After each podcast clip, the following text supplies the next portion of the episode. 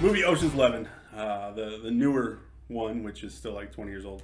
Uh, Brad Pitt, George Clooney. It's like early 2000s remake of a, a Rat Pack movie. Um, but it's this cool story, crazy story of how these guys rob this casino. But for for George Clooney's character, it's not just about robbing the casino. He, he has a, a greater purpose in mind, and he goes about everything. They do everything in a certain way so that not only does his crew get all this money from from the casino, but he gets to win his girl back. He gets to win Julia Roberts back um, from the guy they're robbing the casino money from. And he does all of that with this greater purpose in mind. Every every step, everything is laid out in just a way so that not only are they going to get the money, but he's going to have a chance to get the girl. And in the book of Esther, God shows off a little bit of the way that he has a greater purpose in mind sometimes. That yes, he's saving his people, he's protecting his people. He's going to work in such a way that, that Esther's there at the right time and, and can talk to the king, and all this is going to work out so that the people are saved. So that this destruction that Haman has planned to just wipe them out does not happen. That they are able to defend themselves and fight back, and they're saved, they're protected. But in, in chapter 8, verse 17, it also says, And many people of other nationalities became Jews.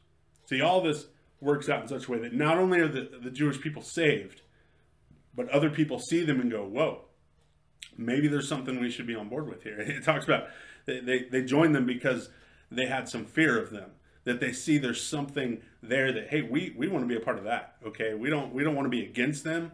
We want to be with them.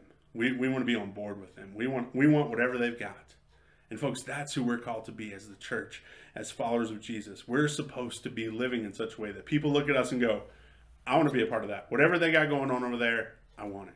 That, that, that's what Peter talks about. Says, always be prepared to, to give an answer for the hope that you have, right? And if we're giving an answer, that means somebody's asking us something. There's a question involved.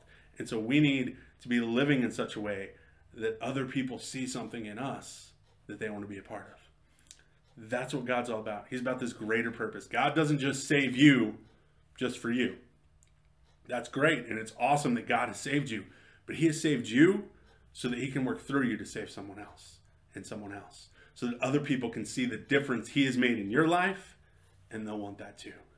We see that happen in the book of Esther. Saves all these people, everyone is saved. And then so many people from all these other nations start coming and going, hey, what is it you guys have? We want to be a part of it. We want to worship your God too.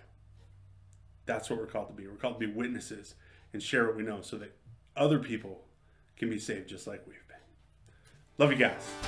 See you soon.